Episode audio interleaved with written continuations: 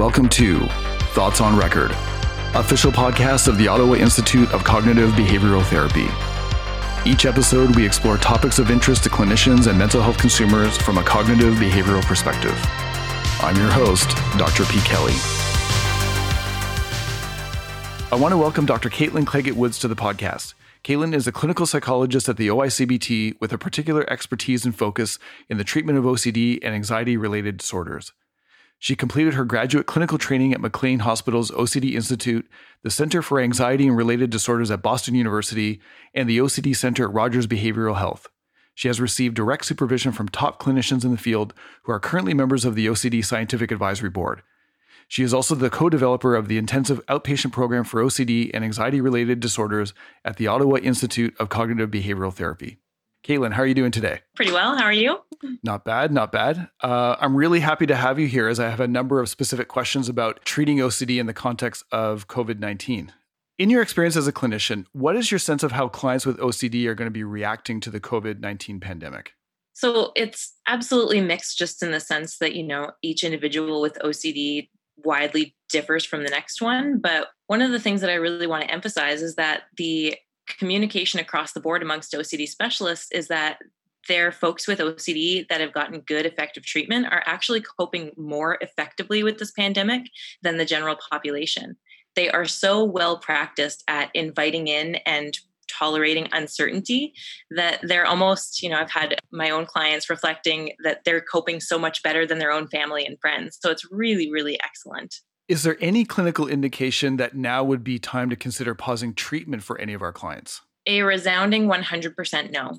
Our treatments are you know gold standard in terms of helping people overcome disorders that are disrupting their lives and livelihood right and so the stress of the pandemic is bad enough what we definitely don't need is that stress and ocd or an anxiety related disorder causing additional problems on top of that you know pick the one problem but we don't need to pile it on with others and especially in such times of you know stress and strain that's when we would most want to access our gold standard treatments right rather than putting them off to the side that's such a great point. For clients who are undertaking exposure based treatments at the moment, how should implementation of treatment change, uh, if at all?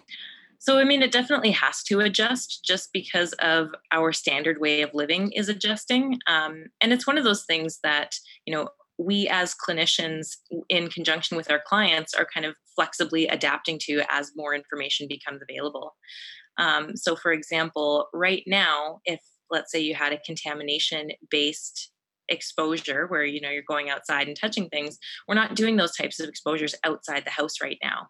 We're adapting them to you know do the types of exposures that we can do inside the house. You know once you get inside your house it's erp exposure and response prevention as usual.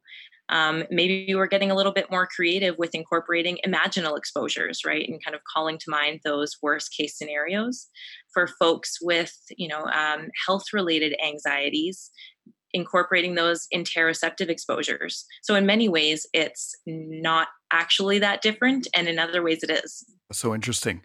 Owing to the physical distancing measures that we're having to do right now, uh, many clients are likely to be receiving or at least being offered exposure and response prevention therapy via video therapy. Uh, do we know if this is just as effective as in person therapy? Research wise absolutely. And colloquially even in you know from what i've heard from other colleagues other specialists in this area even more effective. And so one of the wonderful things about exposure and response prevention is the creativity that comes along with it. Right. Switching that medium over to teletherapy we can do things now that we couldn't do before or that would be way more expensive to do. You know if you have a client that would benefit from a home visit that costs so much more money just because of the additional time that it takes and the parameters around that. But right now, it's kind of like getting a home visit for the same cost. You know, I can be looking across my screen, and if there is a particular exposure that's hard for you to do in your home, I'm right here with you. Do you think this is going to change the way that we practice in that respect? I could see a day where I'm going to be leveraging this technology a lot more for exactly the reason that you are saying. Are you hearing that kind of chatter among uh, clinicians who treat OCD? Most definitely. You know, I think in terms of looking at silver linings with a challenging situation, the ability to adapt to and use more flexibly the tools at our disposal, like teletherapy, is going to be one of the benefits coming out of this. You know, as very much so, people enjoy in person therapy because, you know, you kind of get that sense of the person in the room. Right. You feel almost maybe as the clinician more connected and confident in doing an exposure or um, kind of guiding somebody through an exposure in person. And those same principles are going to be possible over teletherapy. We just you know have to be patient with ourselves in terms of implementing them and letting that happen Caitlin, hand washing and disinfecting guidelines are really quite different from what we typically prescribe for our clients with contamination related OCD. For clients who do have specific fears around contamination, how do they maintain the gains that they've made in this context? One big step is to recognize that the period of time that we are in right now is a distinct period of time. And so, of course, it is important to adapt treatment to the current guidelines by the experts in coping with this pandemic. Um, that being said, not going above those guidelines is going to be important, right? OCD is not going to be satisfied with a 20 second hand wash or, you know, by resisting hand washing once you are inside the home and you can go about life as normal. And so the exposures remain they just change slightly and one of the things to, for clients who are actively engaged in treatment to remember is that it is okay to follow these guidelines right this period of time will pass and you know who knows if or how ocd treatment will evolve as we go um, but that it's important to recognize that A, the uncertainty still exists. We can still not be 100% certain about anything, especially in a time like this, mm-hmm. and that they can still actively do the things to challenge their OCD while following recommended guidelines. That's going to be so helpful for folks. One of the things also that I just want to point out is, you know, it's much of the conversation, not just in this podcast, but more broadly, is wondering about how contamination related OCD is coping with the current pandemic. But it's important to recognize as well that all types of OCD and all types of intrusive thoughts will be popping up in as folks are coping with this. So, for example, you know, many, many of my clients are less concerned about themselves getting sick, but what if they accidentally or inadvertently get somebody else sick? Right, right or other clients, you know, say with scrupulosity and unable to go to their religious services because these services have been have been canceled, wondering, you know, what if God is, you know, going to punish me for not mm-hmm. going to my service? Um, you know, and the list goes on because OCD is as creative as the mind can be, which right. is endless. Um, and so that's just kind of one important aspect to remember is that all types of intrusive thoughts are and are present during this time and that they can each be coped with with active treatment. We can sometimes only see challenge in a situation like this. Uh, however, what opportunities does this kind of situation present for our clients with OCD? This situation is almost like the world giving us the biggest, best possible exposure that it could.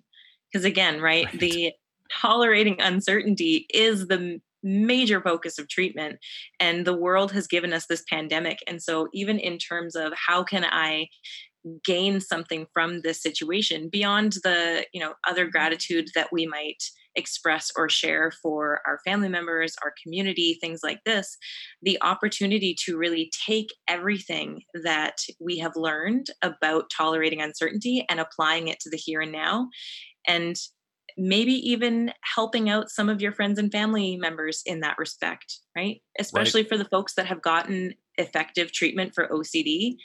They might have some special tools that the general population would really benefit from it this time. I absolutely agree. And I've seen many of my own clients go through successful OCD treatment and then look around at society in general about the amount of magical thinking that's going on or seeing other people engage in sort of quasi rituals. Yeah. And to that point as well, I think it's pretty valuable to recognize that right now the world has a unique opportunity as well to really have a better sense of understanding about what the experience of OCD is like, right? It's not that meticulousness or preference um, that the media will portray to us, but rather that sense of hypervigilance and ongoing you know kind of fear and looking over your shoulder about the next catastrophe that could strike so it really allows some talking space to be able to have folks without ocd to really gain a better understanding about what our what our clients are going through what a great point yeah it can really help deconstruct the stigma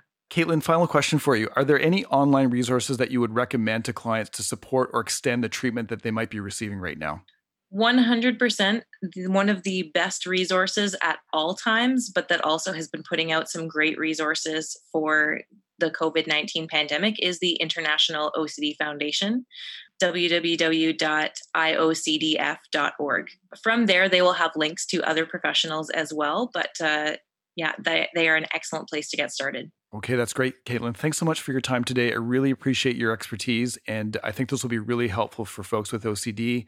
And uh, I wish you all the best during these uh, uncertain and challenging times. I hope that it is helpful as well. Um, thank you so much for having me on again. And, you know, I really just want all of our listeners to know that you are not alone in this. We are all in this together, and you can do it. All right, that's such a positive message to end on. So I guess we'll leave it there. Thanks, Caitlin. Take good care. You too. Bye. Well, I really hope that you enjoyed the podcast as much as I did. If you found value in the show, we'd appreciate a rating on iTunes. Or if you'd simply tell a friend about the show, that would help us out too. And now for the mandatory disclaimer. This podcast represents the opinions of Dr. Kelly and that of his guests. Content of the podcast should not be taken as psychological advice and is for general information only. Please consult your mental health professional for any specific questions around your psychological health. In no way does listening to our content establish a psychologist client relationship. While we make every effort to ensure that the information we are sharing is accurate, we welcome any comments, suggestions, or corrections of errors. All people, places, and scenarios mentioned in the podcast have been changed to protect patient confidentiality. Finally, this podcast should not be used in any legal capacity whatsoever, including but not limited to establishing a standard of care in a legal sense or as a basis for expert witness testimony. No guarantee is given regarding the accuracy of any statements or opinions made on the podcast.